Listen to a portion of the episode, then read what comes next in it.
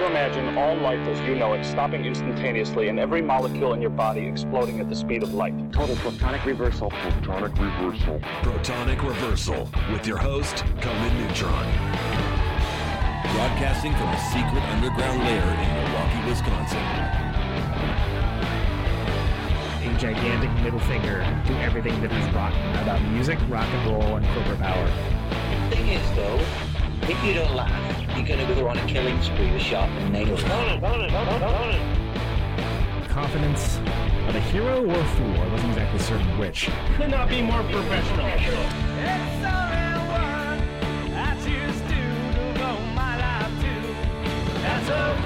It means something. It means something.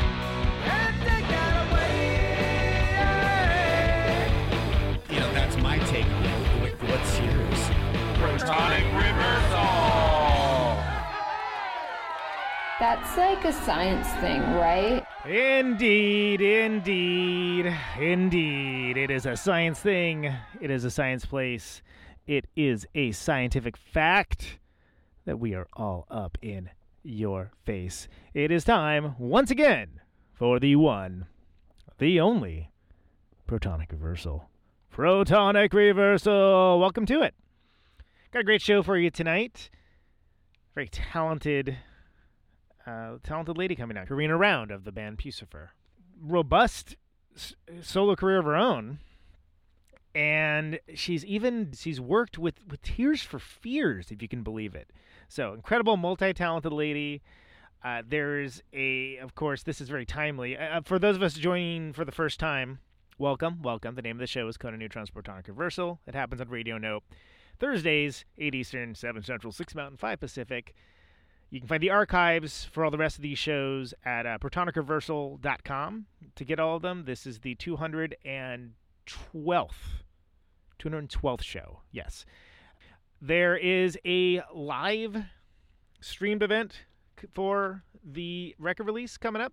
I'm going to drop that in the comments if you didn't already know about it. Check it out it's going to be pretty interesting. But guess what? We're going to we're going to be talking about that in uh, mere moments, really. So yeah, a little housekeeping for those unfamiliar with the show. The show is podcasted everywhere, so you can listen at a later time, and that's okay. The shows are podcasted uh, first to the Patreon, which is a dollar a month will get you advance access. You get everything immediately. Meaning that uh, if you want a podcast of this show, which I guess is sort of meta since we're on the show right now, maybe you're listening to it, or another show that you just want to hear sooner, right? What you would do is you would give at the $1 a month level over Patreon, patreon.com slash protonic reversal. Otherwise, show's always free. Uh, no exceptions, uh, no ads, no sponsors, no kidding. That's the way it's always going to be. So if you are interested in that kind of stuff, right there. Otherwise, wherever podcasts are downloaded, streamed, uh, whatever. Let's get right down to it and talk to Carina. And with us now is none other than Carina Round. Welcome to the show. Hi. You have a new record coming out, but you also have something I think is uh, just as exciting this live Acrosanti uh, live stream happening. Yeah, live Arcus Arcosanti. Arcosanti, sorry. Uh, that's streaming tomorrow with the release of the record. Uh, I don't know where you are, but I'm in Los Angeles, so it's going to be around three. If you're on the East Coast, it'll be six. Um, and it's pre-recorded because you know there's a few tricks involved that wouldn't be possible to do it fully live. So uh, if you're planning to take a road trip to Arcosanti to try and catch the, the live situation, you, you might I be a little bit a so- day late, a dollar short, as they say, right? yeah, I kind of want I want to send a drone just to catch that. But um, See all the confused I know people. some people on Facebook have mentioned that that's what they're going to do. But uh, good luck. So yeah, that's that's going out tomorrow. I think it's going to be. I can say this because I really had nothing to do with the, the set, but I think it's going to be stunning. It's a really beautiful and interesting location. Yeah, it's kind of like it's an experimental city that was made in the early 70s or started making being made in the early 70s. I think it's an honestly it's an ongoing project. Um, it was designed by an architect called Paolo Soleri, who was a, a student of Frank Lloyd Wright, if I remember correctly. Um, they had some kind of falling out, but it's when you're there, it kind of feels like these gorgeous concrete structures just kind of mushroomed up in the middle of the right, yeah. Arizona desert. And his idea, I think, was to try to you know, marry the land and the urban structure in a way where it, there could be better symbiosis, where you know neither of them had to be destroyed or compromised. Um, so that wasn't just like the insane sprawl that any kind of city is right now. It was kind of built very intricately and kind of complex and kind of built upwards, but to maintain the kind of light and the the standard of living that people are used to. But you know, it's a really very interesting place. It feels a little bit like you just woke up on Mars. Yeah, on it of has like world. an alien vibe almost. right, totally. Yeah, yeah. yeah, so it's kind of perfect for for for this show, really.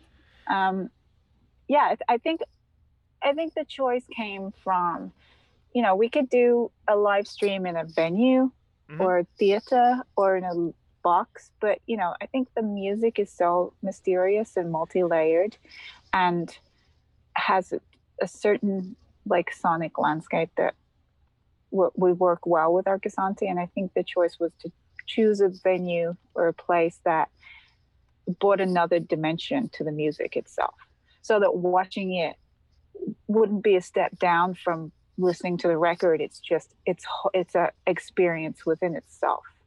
Right, because the context changes what Yeah, you're hearing exactly. and seeing, and so then, yeah, and it's it's something that uh, for folks that, uh, you know, again, this is going to be primarily for folks listening today, of course, but the, you know, the, there's pictures of it on the site. It's you know, it is really cool. Like it, it's it does have that.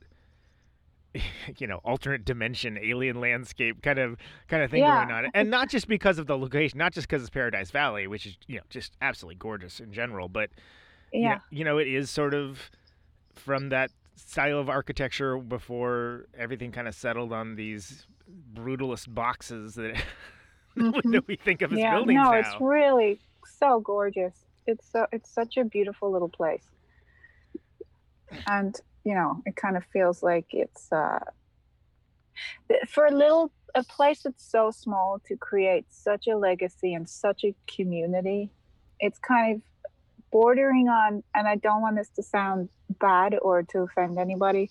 It borders on cultish sure, because no. the people the people that Yeah, are yeah. involved are so involved and they're so passionate about it and they really feel it seems like they really just found a way of life that really resonates with them. And you know it's tiny. And for that to have such a huge effect on people i i, I don't know. It's kind of a beautiful thing to watch to see. And, and i couldn't do it myself. I'd go nuts but right, but, but but it's still but it's still fascinating to Yeah, to, to be in his orbit.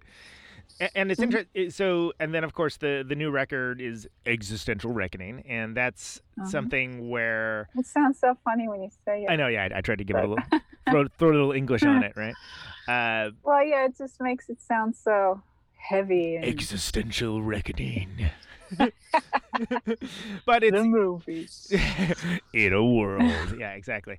Uh, but the it, it, I I I like that the whole sort of you know mystique and presentation with it has the uh, uh, sort of classify you know government classification Oh, yeah. documents like the, the the FBI. I mean, I suppose some people will say Men in Black. I just think of in terms of you know uh, sci-fi movie Yes. in general kind of thing. and it, it strikes me as like that's kind of like oh that's a fun way to sort of uh, present this, but also it's it's a way of presenting. I mean, it, it seems it seems like the whole modus operandi with the band is to let the music speak to itself and avoid categorization and any Mm. kind of uh, thing along those lines. So it's sort of like, oh, that's a way to sort of draw that line in the sand, but also kind of have fun with it. Maybe Yeah. a little bit too, like not be jerks about it, but Yeah, I think you nailed it. I honestly, I think comedy itself is such an important medium for helping a society process things that are happening to them or, you know, th- the world that they're living in. I feel like it's a shame to just eliminate that from the idea of music when the story Yeah.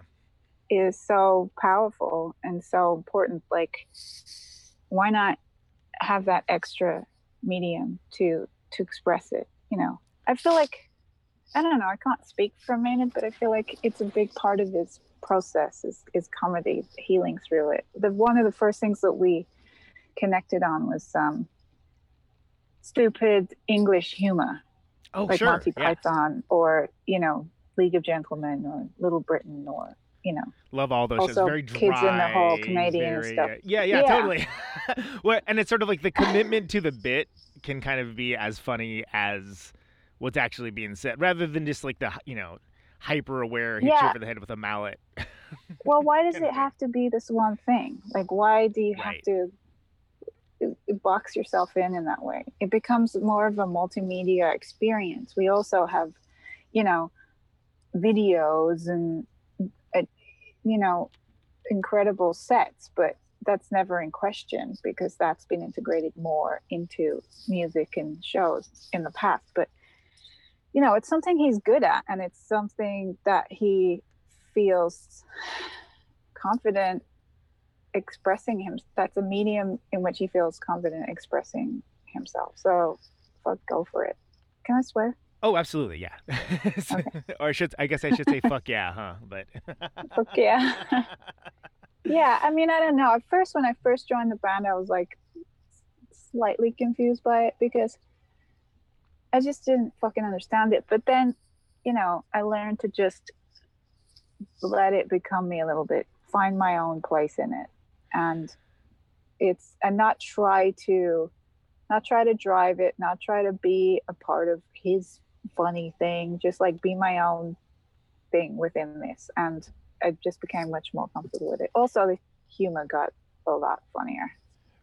totally. So, so, uh, and you touch on a couple things there, and, and not the least of which is I just want to have like almost a disclaimer of that. I, I firmly agree that there's a place for humor in music that isn't, you know, doesn't make doesn't diminish or make things goofy. It actually is quite the opposite. It actually Yeah. adds to the overall thing. But it's also funny to Yeah. see who does and does not get the joke sometimes. Um, in, Yeah. in, in like the Bill Hicks school. Yeah, yeah, exactly. But you you hit on Even a, th- oh go ahead sorry. No, you. No, I was just gonna say. I You, I, th- I think you hit on an important point with that uh, too. That I mean, because you have, you came into this band, you know, already, you know, being a songwriter and already having a- catalog and having the way that you write and the and the way that you create. Uh, I mean, what have you learned with this band collaboration collective? I don't know how you want to, how it should be termed today. What what have you learned with songwriting? Uh, with this and like how does it how does it all fit in with your process Well, I think I actually learned a lot, and one of those things was that I didn't have to be totally in control of everything, and I didn't have to be tortured over every decision, which you know was what my writing process used to be like. You know, the first the first thing I was hit with when I started collaborating with these guys was that it was a true collaboration even if at the time at the very beginning i had very i had very little control of what i was doing because the record was already kind of done and i had to you're just adding your You know. thing to something that already yeah to, exists to the ep but also the first thing i ever did for them which was my audition so to speak was uh, humbling river so Mhm. I, and and you know i just went for it on that because it just was i went up to arizona to to meet Maynard, I guess, and he was his was in a different, totally different headspace because something was going on with the winery. And Matt and I just ended up being in the studio together with like vague direction by Maynard, which I now think was just on purpose.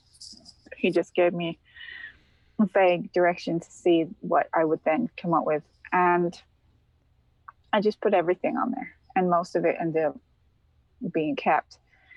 And it just, it just very quickly became obvious that this was, these were people that I could work with comfortably that had chosen me for what I have already and what I could potentially bring to it. There was nobody trying to tell me what to do, nobody controlling my input, and nobody was controlling each other's input. There was, you know, it, everyone has their own strengths and they're their own trying to do better than they've done before. But the important thing is they're also trying to serve the song and not just like put themselves on it for the sake of Showboat it. or yeah, exactly. Yeah. so and, And- and, and, and then that's how and that's how the the relationship just naturally evolved really until now where i you know i have a lot more involvement in the from earlier on so the stuff Right. that i end up doing has more of a part in how it turns out as opposed to really early on when i was less confident less sure of my place in the band and would err more on the side of hey, let's just add some flavor here and there. right, but now you have like a, mo- a greater understanding of the language. Like you have a fluency uh, with it, right? So you're able to Yeah. kind of uh, speak in a different More way. of a fluency and just more of like a inbred trust within the three of us, you know, where it's just like nobody, there's an understanding that nobody's going to try and overdo anything. And there's also an understanding of it's greater than the sum of its parts. Like Maynard just Mm, I mm. just did an interview with him and he explained it as, you know, it's like a supporting actor who's not trying to overshadow the main actor. But at the same time, the main part wouldn't work if that support wasn't there. Right, it's all part of the greater. It's So- all part of the puzzle. It's all part of the of the greater thing, right? Yeah. And those and those roles shift between all of us at different times. So we're all just trying to support what everybody else is doing. Um, um, but ultimately serving the song. And it's eh, there's something where when you you've worked with folks enough you kind of get a certain feel for where they're going or what they're doing even when it's something It's new funny, everybody says that. I never know what he's going to do. really really okay I've well that's never. i was gonna say if that was the case It's- here but you just answered it for me No, It's not. The thing is, Matt's stuff is always first. It's preliminary. So we always know what's going on there because that's the key that unlocks the door. His stuff is done Sure. first and he puts all his ideas in a folder and that essentially is setting the scene for what the rest of the album is going to be. And I I get to hear that stuff and marinate in it, but I try to just let it into my subconscious without my monkey brain trying to write something to it. You know, I just try and let it be. okay in my- interesting i see i see so you're kind of almost like not trying to keep it in the foreground and keep it in the conscious brain but you're Yeah, I just try and get a vibe for what the fuck is going on. And then Maynard will, whenever there's a window of time, that's when we're like, okay, guys, we're going to make a record. And then he will start putting his ideas on there, whether it just be a rhythm or a, a full vocal with melodies or, you know, some weird puzzle that he has going on. And the moment he's on it, I'm all over it. As soon as I feel like his part is something that I can build from and not just crush if I'm singing all over it, then, you know, then I'm on it. But for the most part, whenever I hear something that he does first, I'm just like, what, where did that come from? And then that's why that's why I try not to get an idea of what the song is supposed to be because he will invariably like tear that away. you don't want to go too far down the road and come up with something that maybe you get attached to and they're like oh this doesn't fit at all Yeah, I do. Well, sometimes that's fun, you know. Sometimes that can happen and it works. Like Fake Affront, for instance. Mhm. You know, I essentially both Maynard and I sang on a completely different song to what it ended up being, and then Matt just broke it and gave it back to us as a, a new song with our parts all over it, and then I sang some other parts to kind of glue it together and make it fit from my end, and it just turned out really fucking cool because yeah that's an was- interesting tune. So so is that when you are you looking for the connective thread then to kind of like how do i join these these things together? Or or do you kind of take the discordance of, of kind of having two different directions as part of like I think it just- map I think all of us were just uneasy about that song. Everyone was just like, no, it's not kind of, it's not totally doing it.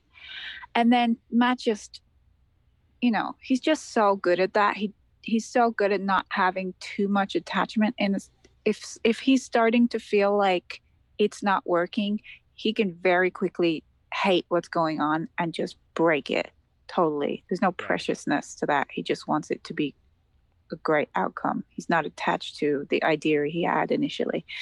So he kept a lot of the the main points, but then he just I think what he did was if I remember rightly, he just completely turned it upside down in terms of like the bass part that Mhm. he played on it. That's the one that he played bass on, and he played a stick, a Chapman stick. So it's And- already and kind those have weird. Uh, yeah i was gonna say those have their own kind of uh well there's some might say stigma but i'm gonna say association with them that uh, that they're just you know for lack of a We better can- term yeah, well, we strange get- instruments right we can get to stigma later but yeah it's it's it certainly has a really unique sound and used correctly it's very cool so he and he was really excited about the instrument and wanted to use it on something and it just turned out this was the perfect thing.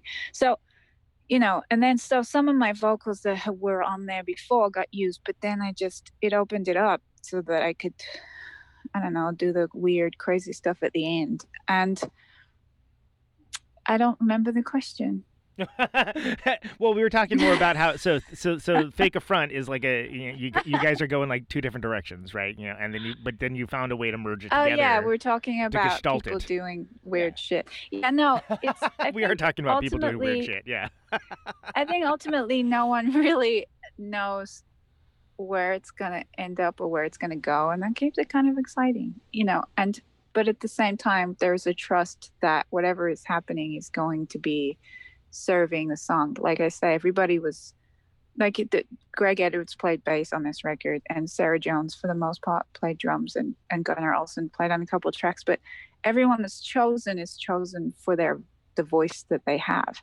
You know, Greg plays fretless bass, which Right. was very exciting to Matt and Maynard for this, and also very exciting for Greg because who, who, what kind of bass player who's as good as him that can play fretless doesn't want a chance to be able to do that. Yeah. So why not? Because it kind of seems like there's it's not like it's no rules, but it's sort of like there's a sense of adventure kind of baked into the whole thing. So why wouldn't you?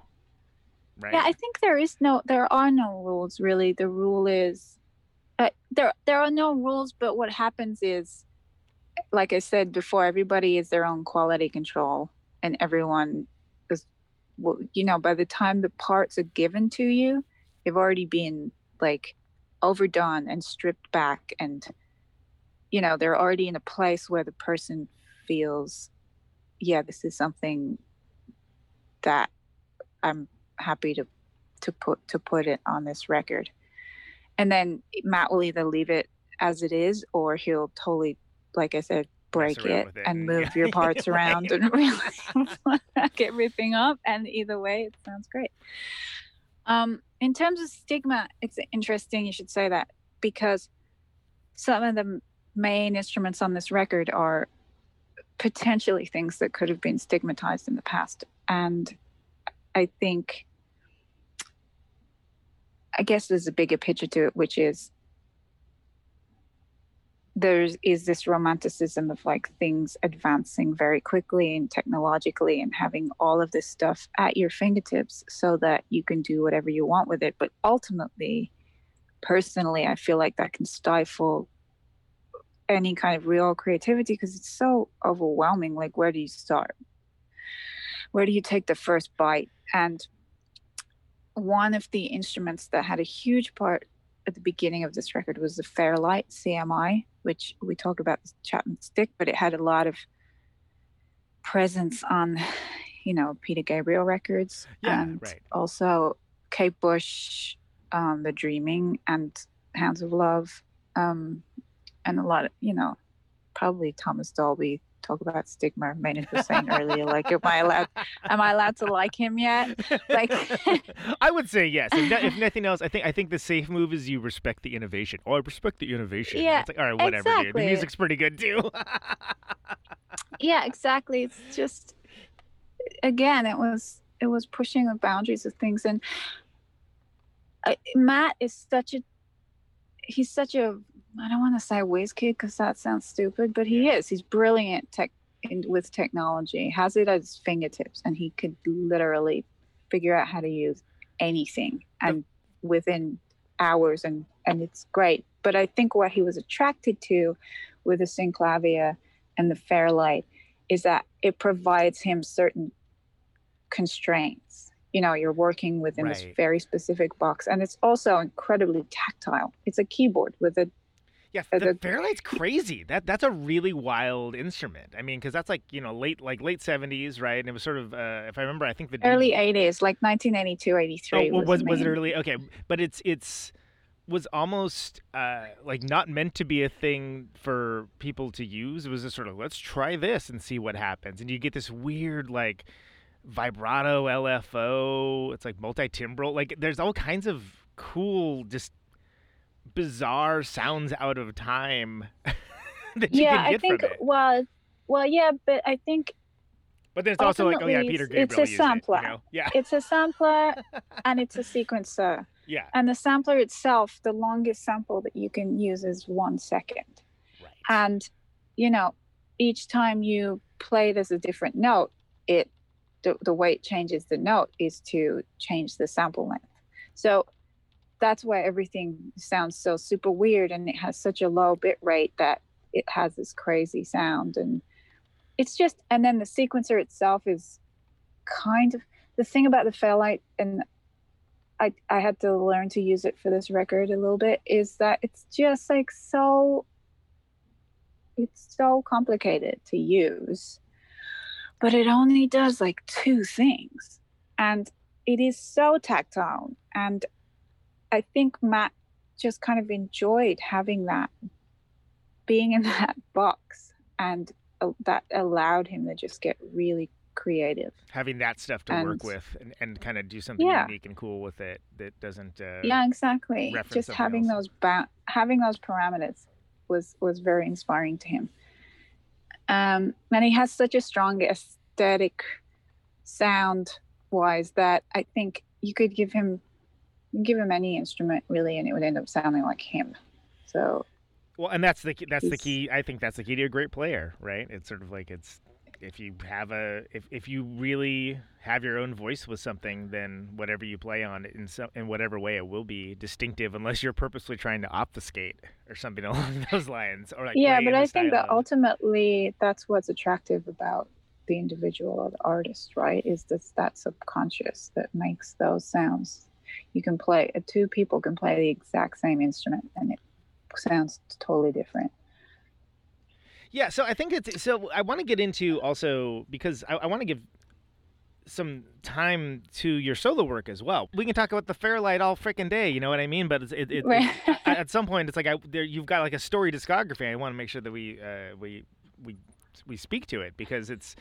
But but this is but the same token, I do want to talk about the record. But we were talking, you hit on something where you know when we were talking about uh, Fake Front and the s- sort of the contrasting ideas being put together uh, in this way when you have when you're working with stuff on your on your own records when you're writing songs i mean there are songs that on the record you know the the production has gone in certain ways certain ideas come forward where it's almost easy to forget that like for some of them like oh that started off on an acoustic guitar because you kind of get Yeah.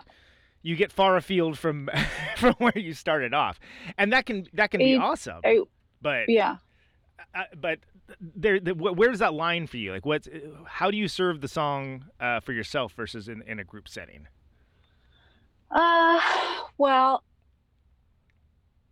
for me, like for instance, I made Things You Should Know, which ended up just being a little body of work that came after I I left Interscope Records. And it just naturally was this low key, mostly acoustic. That's just how those songs came out in the moment. You know, there was Backseat, which was written on acoustic guitar, but you know, it moved over to this keyboard because we we liked the sound that it created and the vibe and that song ends with like a 10 piece horn section and Yeah. a choir but at the same mm-hmm. time it's still it still has that very low-key acoustic feel and it feels very intimate and vulnerable. And then also there's for everything a reason which is full band but it, it still sounds it still has that similar vibe. And for tiger mending there were a couple of songs that were completed during the making of Things You Should Know that ended up on Tiger Mending because it just wasn't, it didn't, didn't fit. It just did, it didn't work with it- the with the rest of them in context, or Yeah, it just would have sounded stupid. So I just, I think it's one of my problems in a way is that I can't just allow myself to be one style of music, but at the same time, like you were saying, whatever comes out of me ends up being a certain vibe and a certain sound because it's me making it. So whatever the direction that the music is taking, it's still very strongly me. But I, I really got into the production on Tiger Mending and I really just enjoyed it. I wanted it to be a big dramatic record with a lot of layers. That's what I wanted. I set out for it to be that way. Like you know, you sh- um, you will be loved.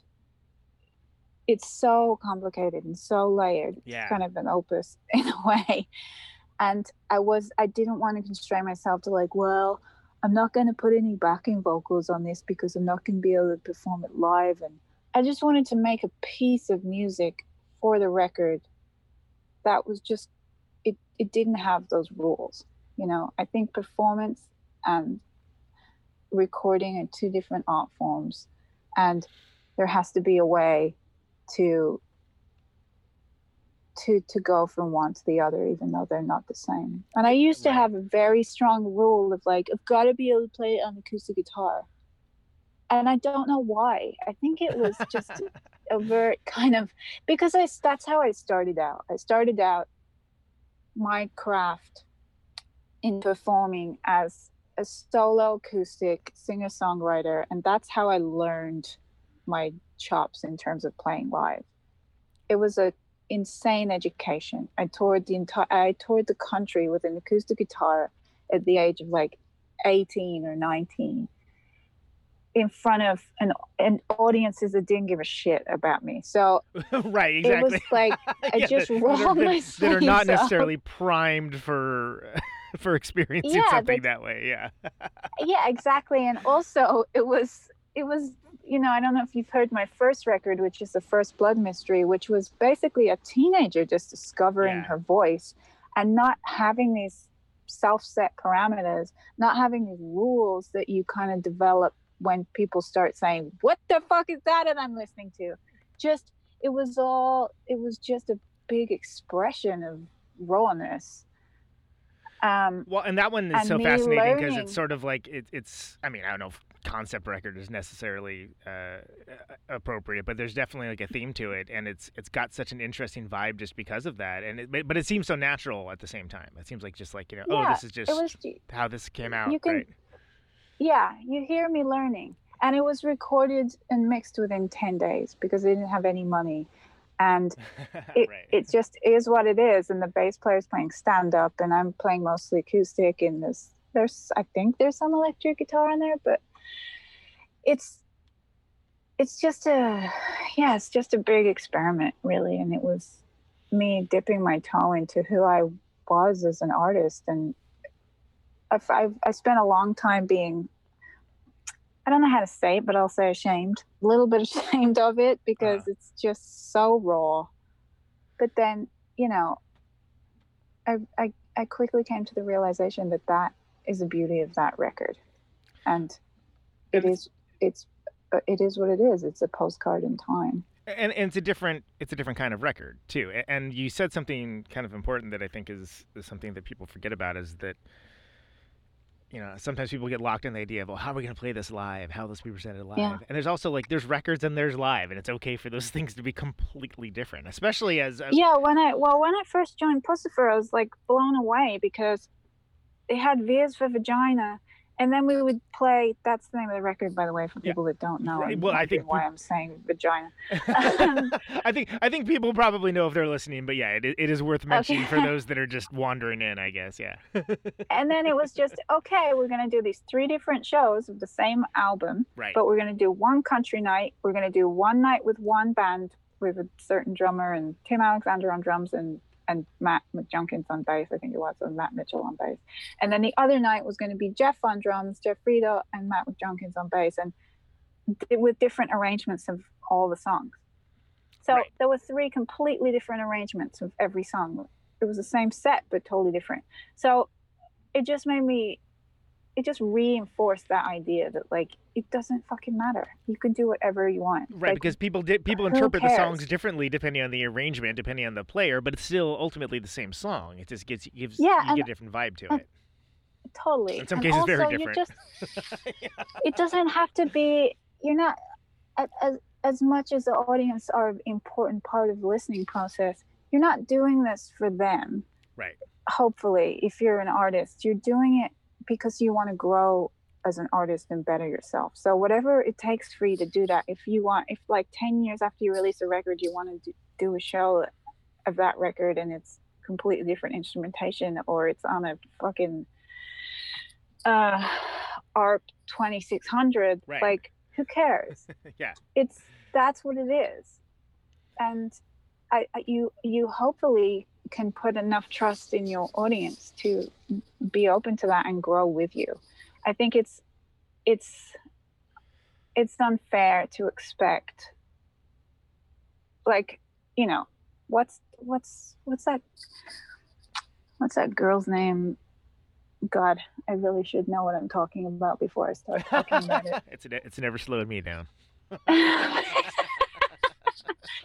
she basically put a record out and a lot of woke the woke women were really unhappy with the way she was singing because she was kind of it wasn't feminist enough for them Oh, uh, Oh, oh, gosh, I know exactly who you're talking about. Um, glad you do oh my oh god my God, I can't, I can't think of it. You know what? It doesn't matter. We all know what you're talking about. This, this, that, Okay. that, that mindset, that, um, that framework.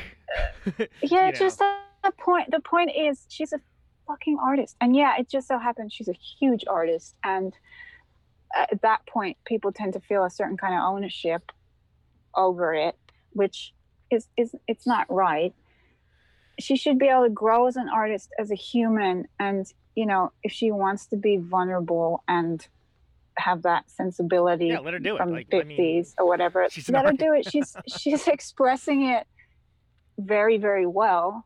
And there's obviously enough people that want to listen to it that you know keep her relevant. So you know i just think this attacking of artists for not being a certain thing sometimes is you losing the the point of what art is. It's and you know and what an artist is they're they're a human being that are growing and learning within within their craft it's their way of processing the things that are happening to them in their life like it's Right. not it's not an answer for you that's handed to you to to live your life by it's just it's more of a question And I mean that's been the case for a long time. Look at Bob Dylan. Look at you know Dylan going electric. Oh, it's such a betrayal. And it's like, well, it was never Yeah. there for you. Like you know, you're welcome to have have that reaction to it if you want. But this is he wants to rip it up with the band, and you know, no Right. one's gonna stop him. He's Bob Dylan.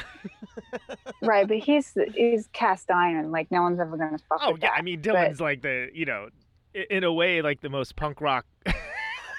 he is ever, 'cause he absolutely the most punk rock, and, but he's also the most articulate and brilliant lyricist that Yeah. you know ultimately you, you can never you can never break that. Viciously smart He's too. the best. Yeah. Yeah, and he'll like lead you around the ro- le- you know, around the houses in a in an interview and you you won't know where the fuck you're you're going or being led. And it's like a cat playing with a mouse or something. you know? Exactly. it's just, just like okay, Exactly. you got to know the rules of engagement here. He's he's probably going to be dicking with you. Well, that's the other thing. He's like, okay, the the story or the entertainment or you know the way you're made to feel on listening is more important than the truth, in a way. Oh, interesting. And Okay. that's Yeah, yeah, and, yeah. Don't and, don't and that's okay too. yeah. That's okay too. Don't let the like- truth get in the way of a good story, right? Yeah, exactly. It's a mystery that that he can maintain too. I don't know what the fuck I'm talking about. But no, no, no. But but I mean, I think there's because there's there there's those kinds of things in your in your own records as well, where there's like certain phrases or something that just are full stop, like whoa, like kind of make you. Pay. I mean, so we were talking about Tiger Mending, right? You know, pick up the phone. I'm pregnant with your baby. Is like, oh, what? Yeah. Wait, what? Yeah. in, in, in a good way, right? Because immediately it gives you a full stop of like, okay, what's happening right now? If for the people, and granted, full disclosure, I know there are people that just don't care about lyrics at all, and like that's okay. Yeah, that blows my fucking mind. I, yeah. That blows my mind. Like I, I to me, there's nothing without lyrics. That doesn't, you know, I don't know. I can't get there. I can't get there. But I tried. I tried my entire life.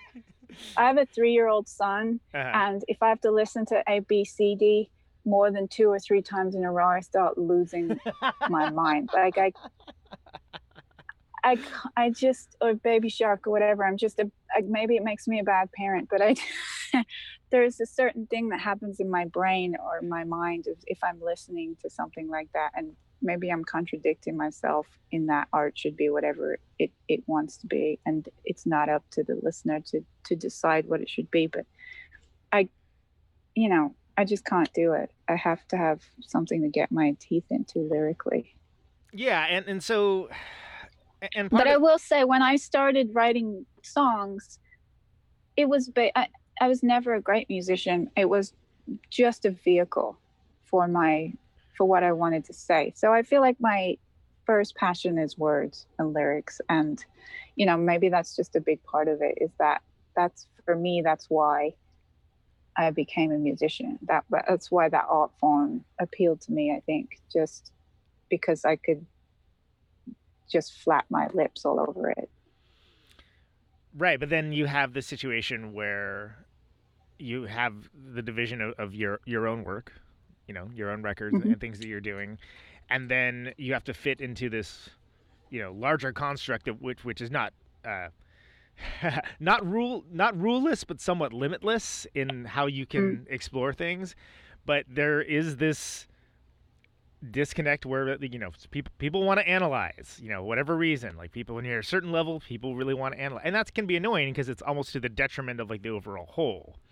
Uh, and the analog i'll use to- for this i don't know if you're a david lynch fan or not Mhm. but twin peaks the return like the the most recent twin peaks series i would Yeah, I haven't bought myself to watch that yet. Such a fan of the original, but it's fantastic. But the way that he presented it is just utterly fearless and just doesn't invite any uh, kind of explanation at all. of course. and of it's course. it's so I, I got it was it, it was so refreshing because it was it was especially for you know I would say like the contrast for it is that the uh, at the same time the Game of Thrones uh, series where they where the writers ran out of source material. Yeah. that season happened at the same time. Let's not talk about that.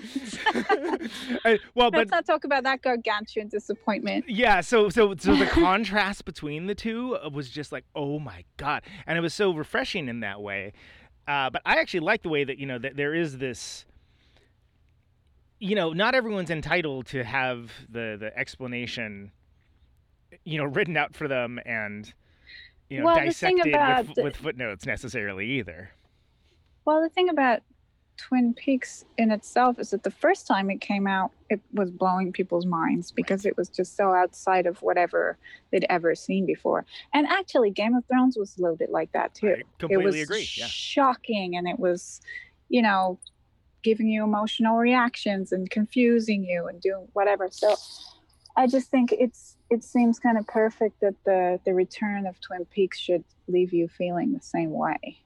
But yeah, that the problem is people have decades of what feels like ownership over the original, so they feel like it should be a certain way. And David Lynch has always been one for saying "fuck you." Right, because like something that seems like it came from another dimension back then is sort of like, oh well, it's prestige television now. That's like all TV shows. They've, Yeah. you know, in a, in a certain way, and and, with You changed the world once. yeah, Now you have to keep it the same.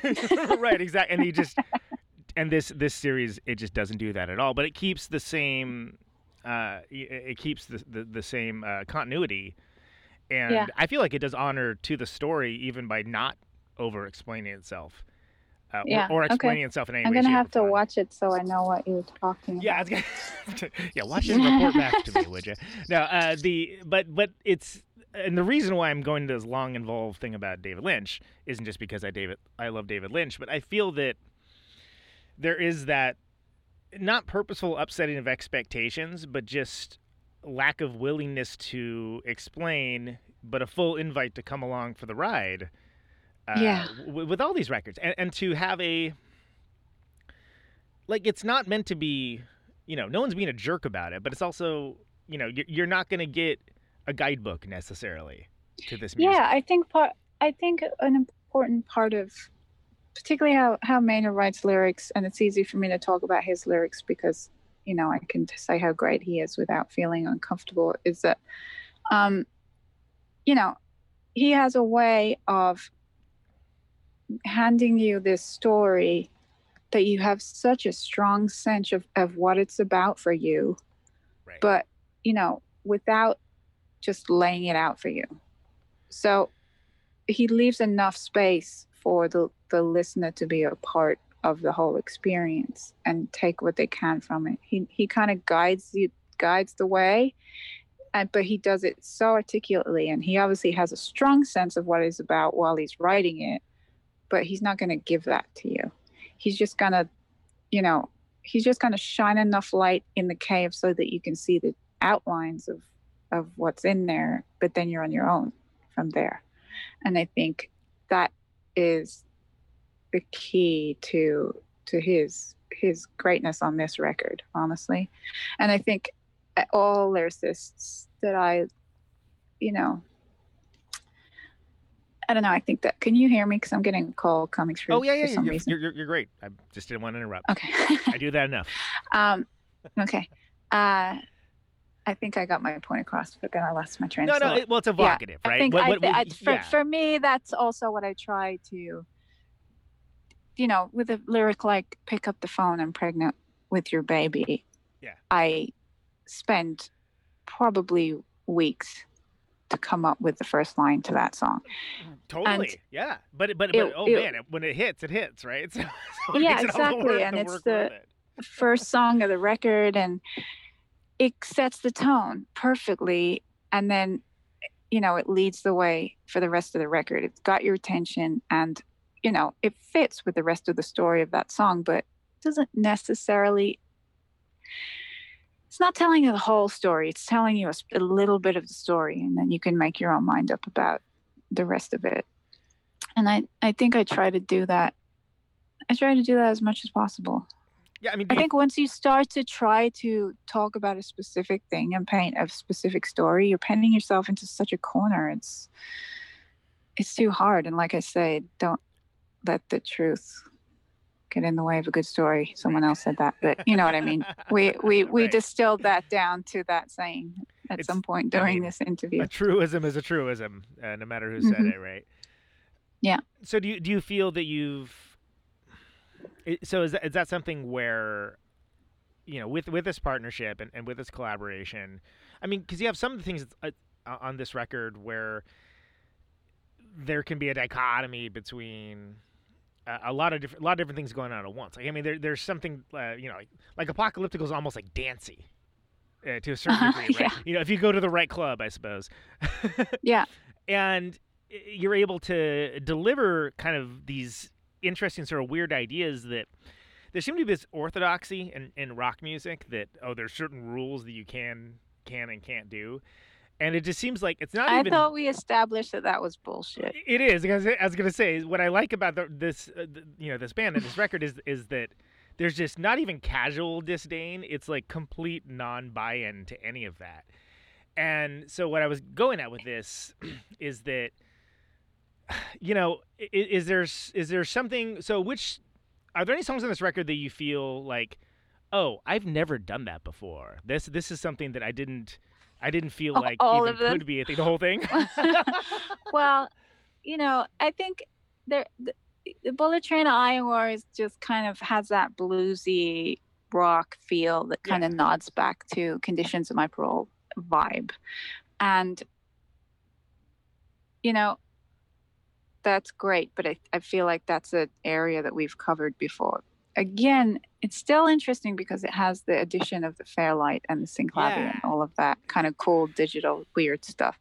But uh, you know, Bread and Circus for me, just even before any of the vocals were on it, before Maynard even heard it, I was like, this song is just something about his intuition with the sounds and the melodies. It was already there for me. Like, and I remember feeling this and then Maynard saying it at a later date. Like, I just don't want to fuck that one up. like, you want to because you dig it so much, you want to Make sure sure- that it's yeah. yeah again you're serving the song in every way and i think you know with that one particular like that's the thing i'm talking about with maynard in that like i just wouldn't have known how to approach that song without stifling it and maynard just totally he's very good at the poem minimalism thing. And then you know he will leave he will do something rhythmic and then just leave it open for me. He'll just unlock that door and then you know there's a part like halfway through where the pawns and powers and then i come in with this like crazy rhythmic like um interplay rhythmically Yeah.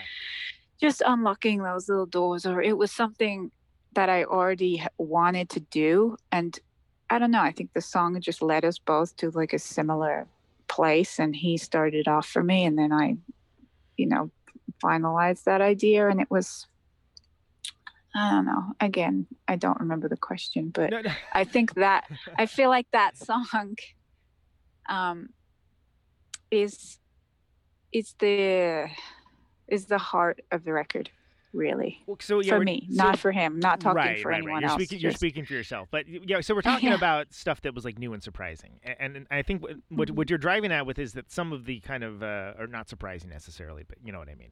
The uh, i don't know it's kind of surprising. a little surprising, maybe. i think but some well, of that. I don't think that I don't think you're gonna hear the first thirty seconds of that song and know what's coming next. Like there's just. I guess it is a surprise, yeah.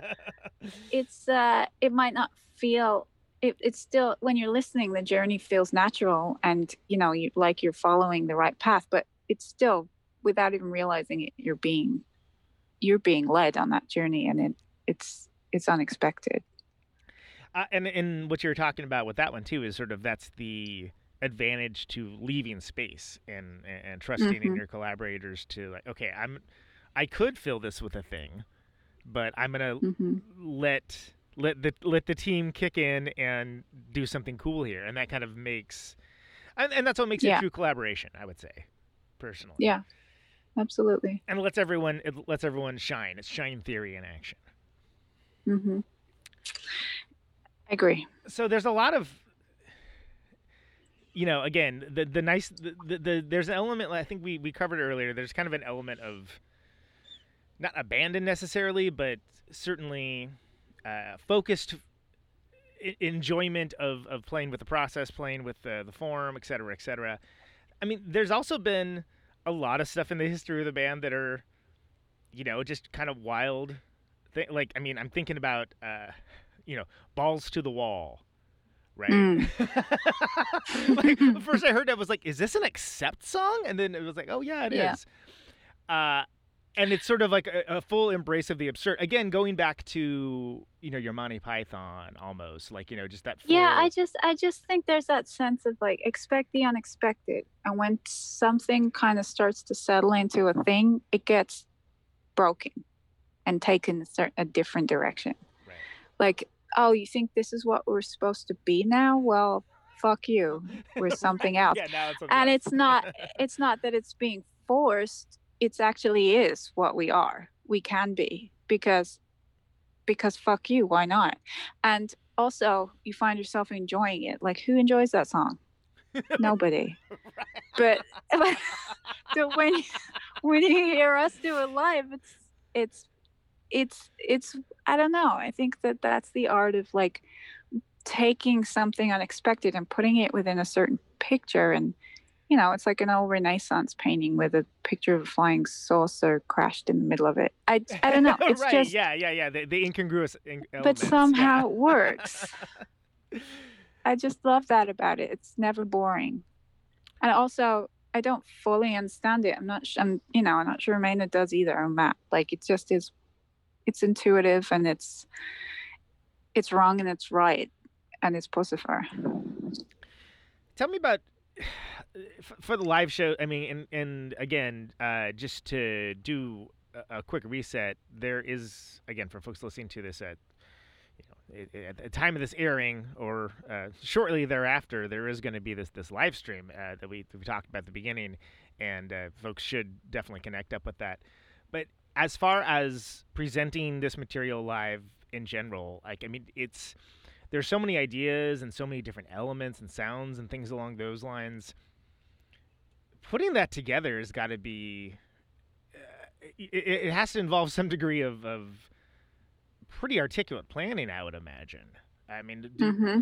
so are you working out what songs are going to be played well ahead of time, and uh, and kind of planning it out well, more like, playing... like a stage show? Or we're playing yeah. the. It actually was simplified to we're playing the album top to bottom. Oh, okay.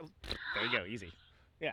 Yeah, with a couple of other little treats in there. So in that way it was easy because it was going to it's literally going to be the first time anyone hears a record maybe well i suppose not crazy? over the pond yeah and i i don't know if i said this to you already or in a different interview today it's all blurred but it's uh you know because it's in Arcosanti and it's this weird place and it's the set is so beautiful and you know you're taken on this journey it's not going to be just like listening to the record live. It's going to be its own experience of listening to the record. So i think you know that's what you know that's what we wanted to give to the listener. It's not just going to be like well why would i bother watching this if i'm going to get the record in a few hours? It's like oh no this is different. This is its own thing. I think we're also like premiering a video to to a song at the beginning of it, and then there's also some other cute little weird things happening, of course. Well, and you'd be hard pressed to come up with a cooler set piece for where to have True. it. You know, even if you were like, hey, yeah. I'm gonna I'm gonna do some mock-ups of something that I want to have, you know, be be the background for this. It's like, oh no, like this is actually weirder and cooler than that. Like it, it's such yeah, a beautiful it's not, location. It's not something you could have thought up, I think. And it's also in Arizona, which is an important, obviously, a really important landscape for Maynard. Yeah, absolutely. So, and that's something that I think is super cool too, because I think Arizona almost gets a bad reputation uh, sometimes that people forget about. You know, there are whole communities like you know Sedona and, and things like the Painted Desert and stuff along those lines, where it's like it's kind of a refuge for, you know, for lack of a better term, unique weirdos doing their own thing and oh that's it's interesting you should say that because i've heard maynard say something similar but not the same. It's kind of it's a it's it's become a home for wandering artists. Right. Um you know the kind of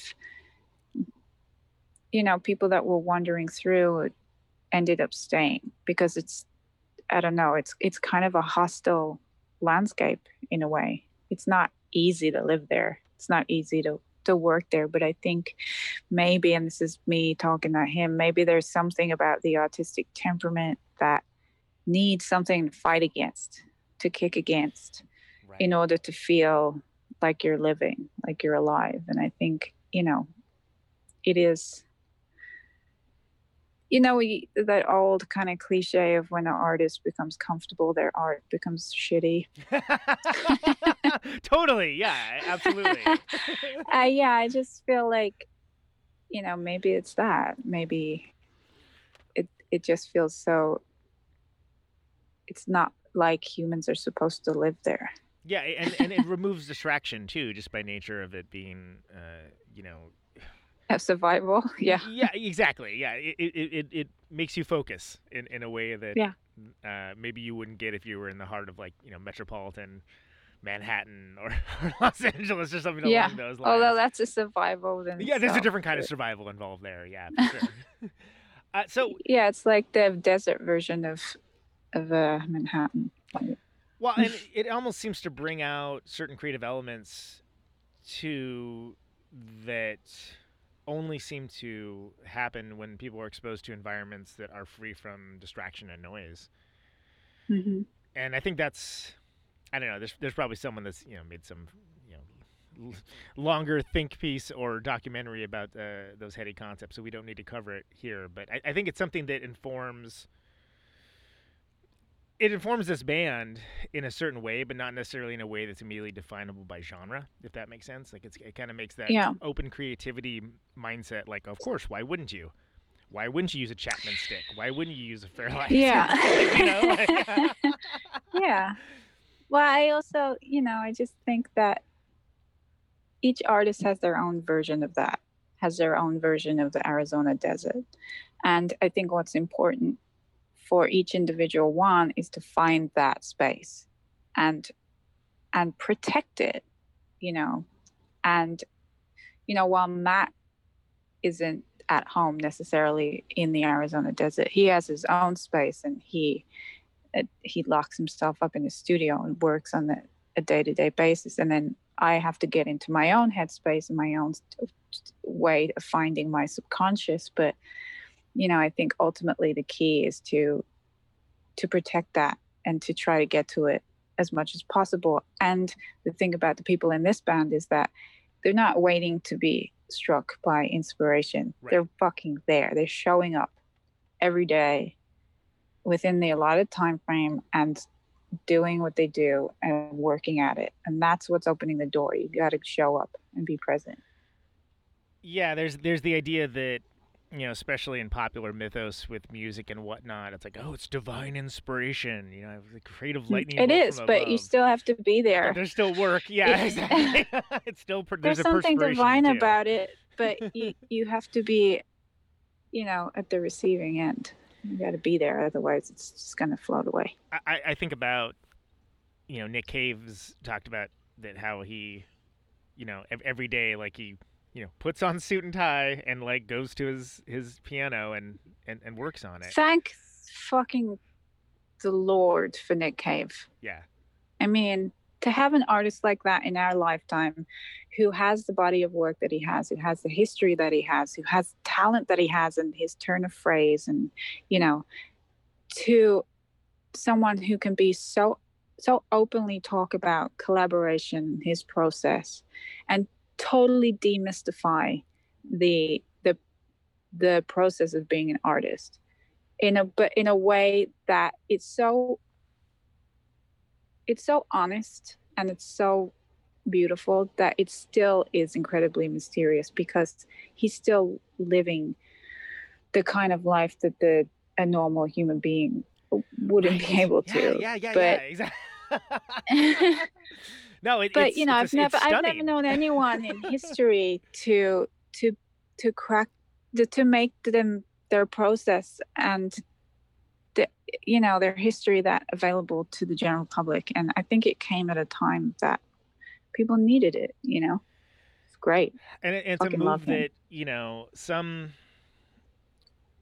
some artists some writers however you want to term it would feel like that would somehow diminish the art and i, I think the but it doesn't i think because it's the he opposite. I think it's like astounding. it doesn't because he's a true artist. Right. And that's why it doesn't. But he's uh, you know someone also might say well this is egotistical. Yeah so what? Like who fucking cares I mean, just to, certain just degree, put it like an art exhibition of your entire history. Yeah. well yeah but he, you know in one of the movies that he made he Right. actually said like when he first started when he first started he just had this idea that he was going to have like a nick cave museum. And he was like just he even said like how egotistical. And they made it happen. So the pro- the thing is even an artist needs goals like that. And if those goals are egotistical or and wherever that comes from whether it's your fucked up parents or things that have happened through your life or whatever whatever keeps you focused it doesn't matter.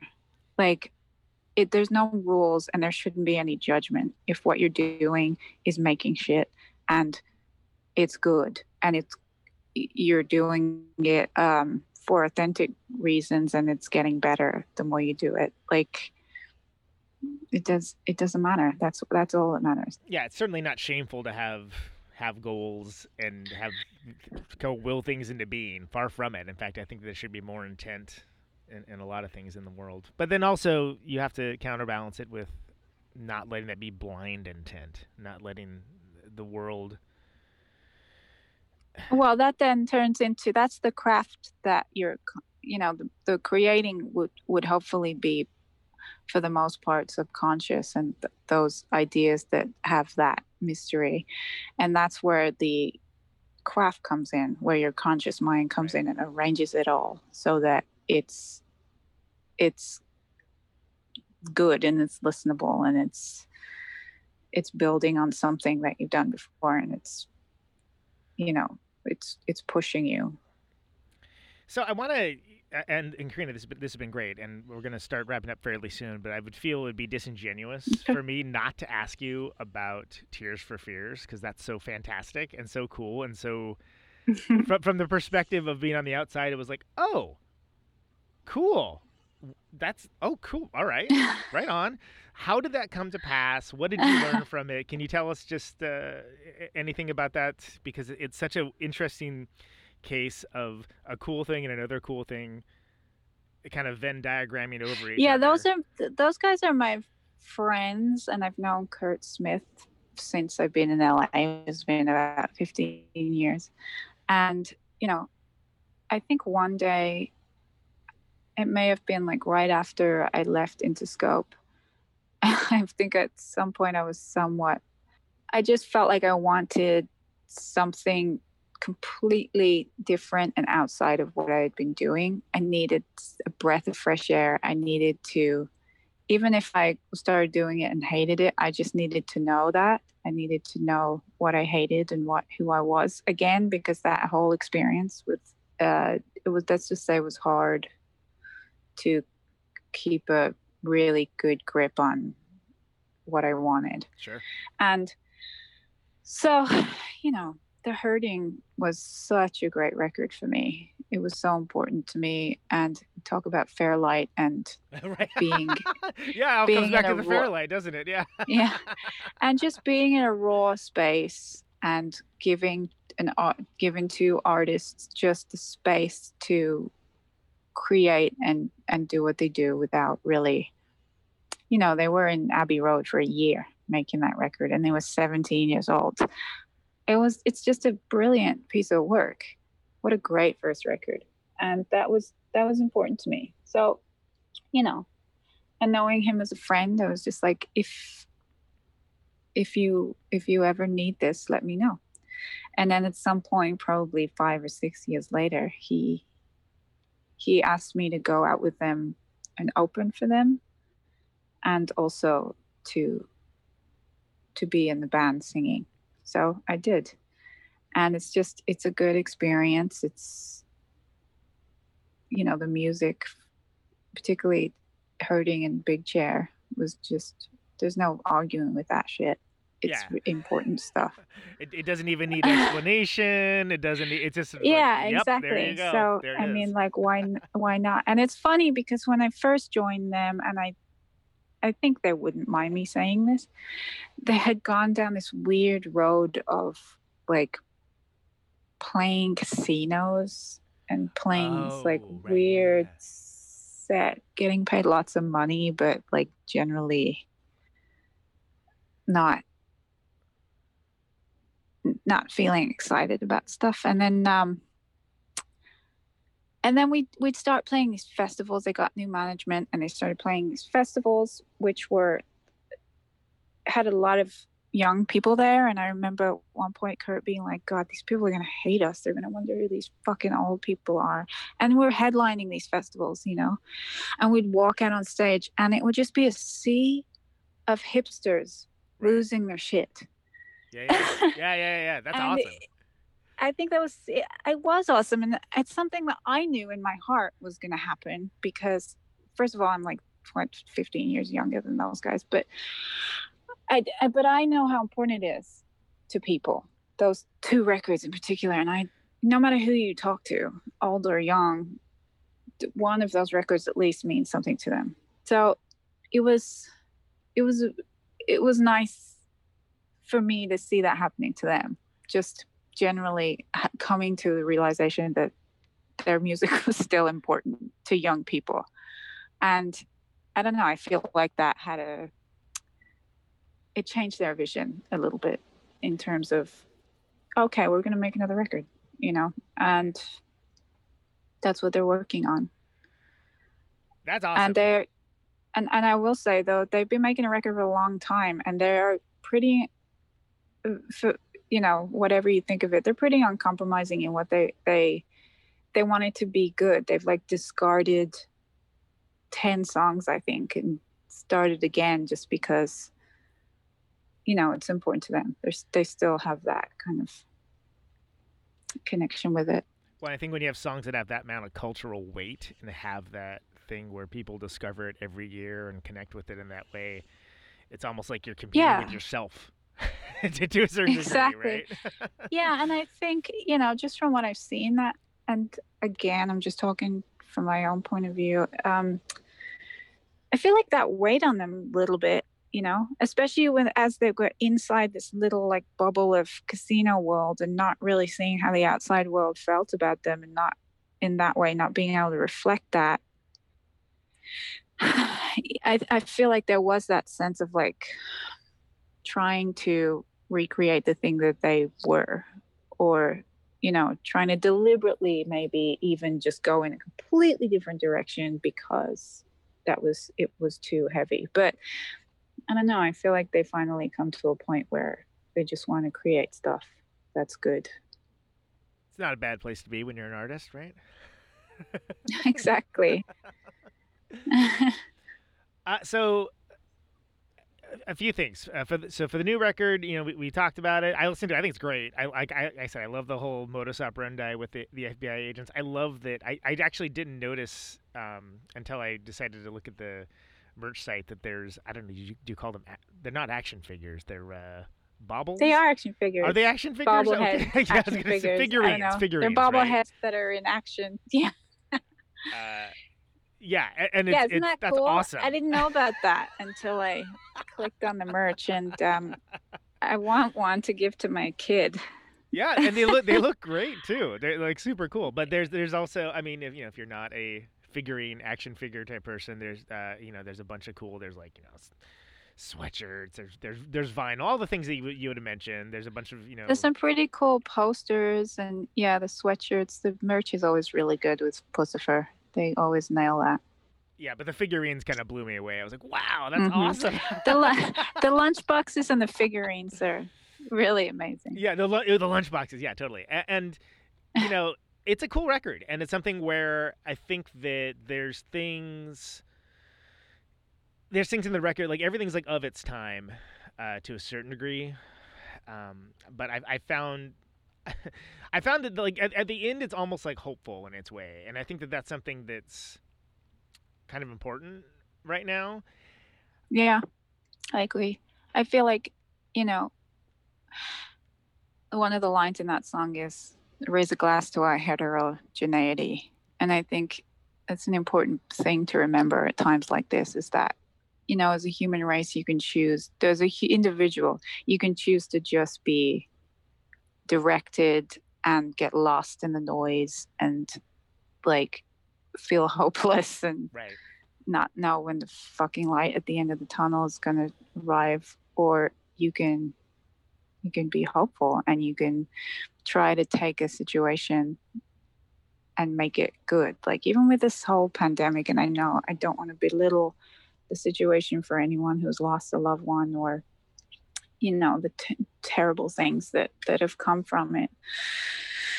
I feel like the one thing it has done maybe is just forced everyone in their day-to-day lives to just break break away from the noise. And it's forced us to just realize the the fundamental things that are most important and that need to be kept on going for us to survive.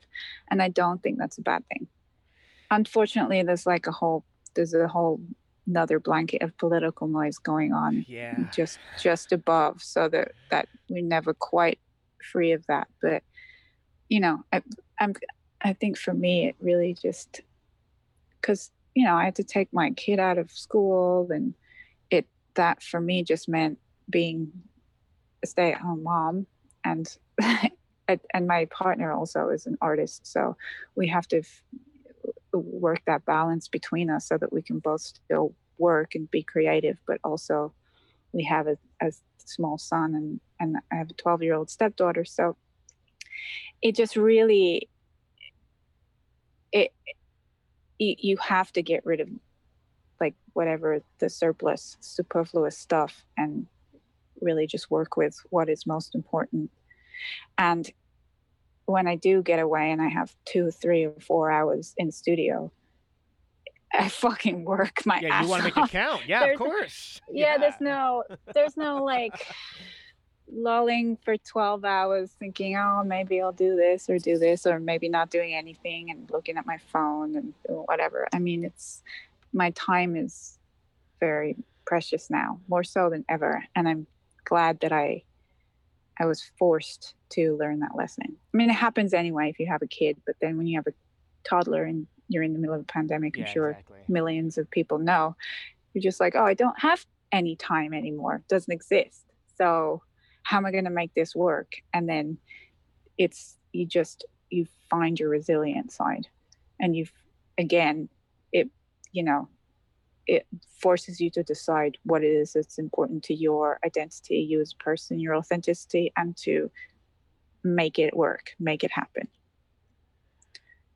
I think that's important. Uh, so, Carina, this this has been awesome. Thanks so much for spending so much time with me. Uh, I I, ha- Thanks. I have a can question that I ask the only can question I ever ask, and I just like to hear how people answer. You can interpret it however you like, but the question is, why do you do what you do? Honestly i don't know I don't. I mean, it, there was never. It was never a conscious decision for me. It just happened. It just uh, like happened throughout my life. It just knew it. I knew it already as a child. I do what I do because I was always going to do that. To my detriment, maybe at some point, or you know, for better or worse. That was it. Wasn't a choice. That's what I do. I know it's so cheesy, but it just it's true. No, no, it's, So it's fuck there's you. no wrong answer, and you can, like I said, you can interpret it however you like. And I just I, I like how people how like to hear how people answer, and I think that's a that's a great answer. Uh, not not again, not that there's even an objective truth to any of it, but I, I think that's awesome. This has been great, Carina. Thank you so Thanks. much. Take- Bye. Take, care. Bye. There she goes. Carina Round, Puscifer. Uh, that's awesome. So yeah, Puscifer Live to get the uh, the live at Arcosanti stream. You can get the new record, Existential Reckoning, anywhere you get your music. It's all available. Let's hear something from that right now. And thanks so much.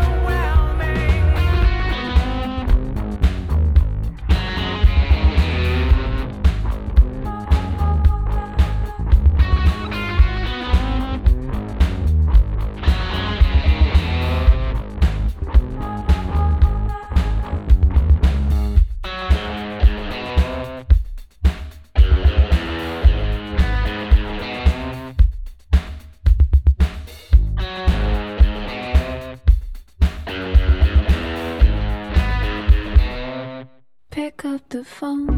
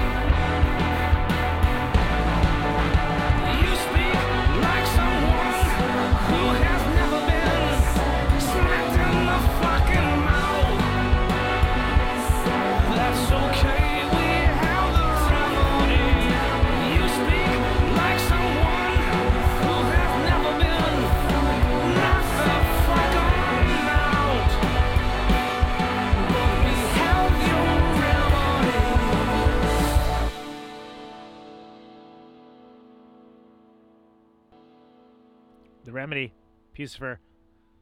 And of course, how can I not play at least some balls to the wall?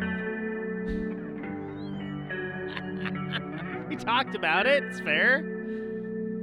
This is the Pillow Fight mix off of the Donkey Punch the Night EP. Enjoy.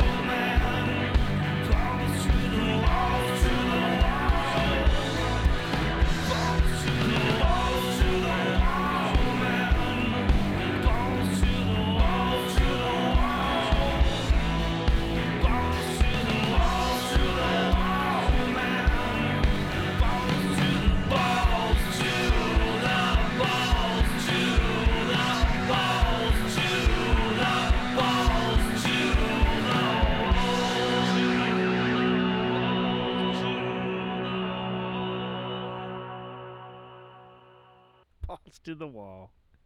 Here's the last time.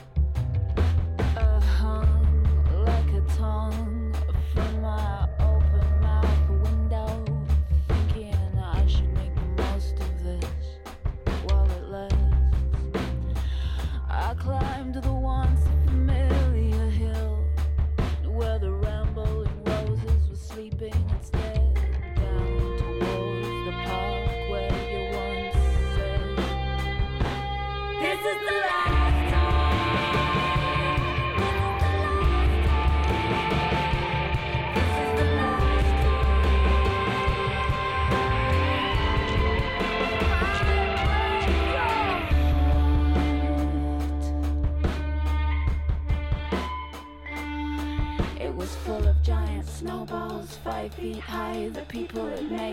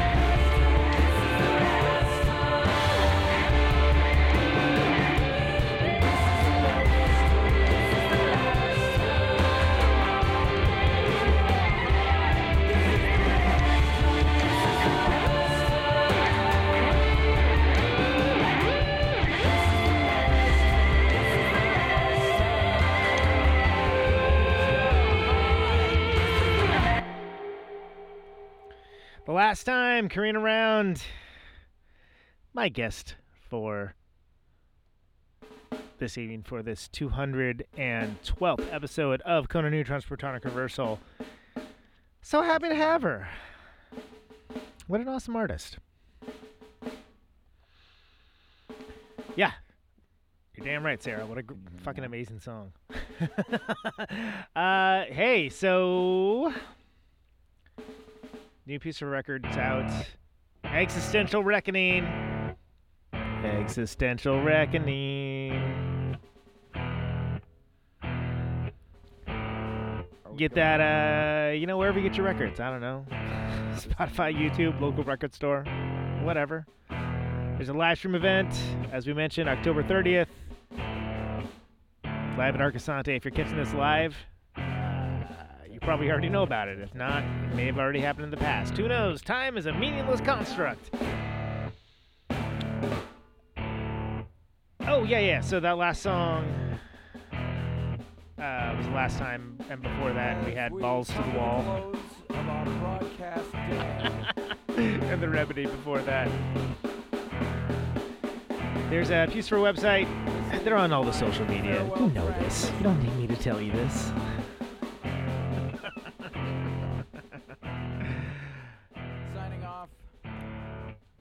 But the name of the show is Conan Neutron Protonic Reversal. Thank you so much for listening to it. This show happens Thursdays, 8 Eastern, 7 Central, 6 Mountain, 5 Pacific. within the sound of my voice. On RadioNope.com, broadcasted live, podcasted later, everywhere you get your podcasts.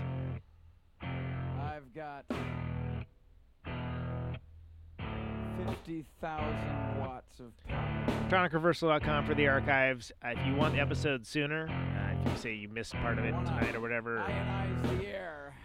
just like the idea of supporting something like this, $1 a month, patreon.com slash will get you advance access. I think I might have mentioned before. This microphone turns sound into electricity.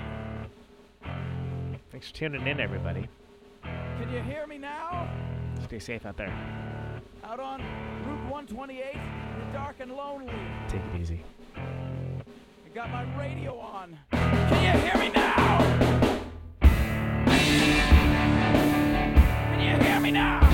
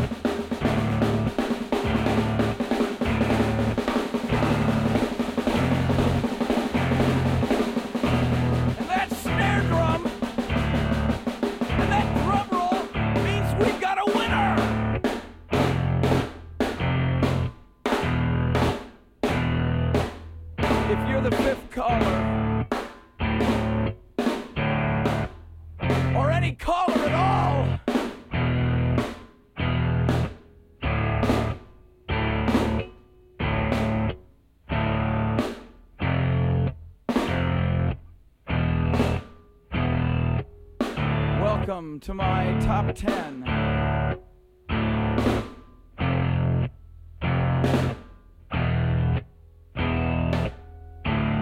I'd like to thank our sponsor.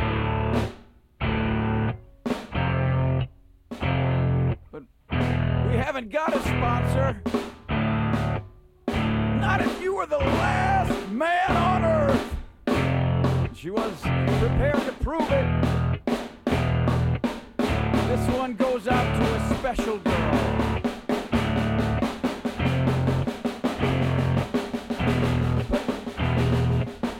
There is no special girl.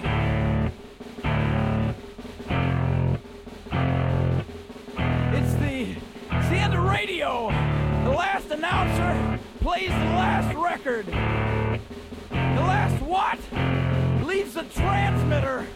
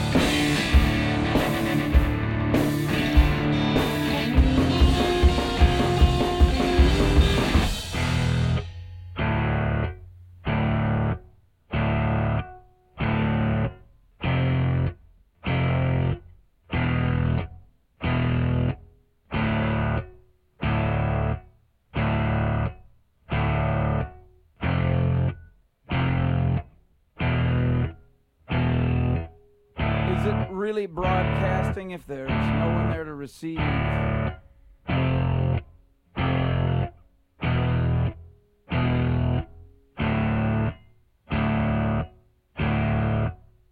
the end of radio. As we come to the close of our broadcast day.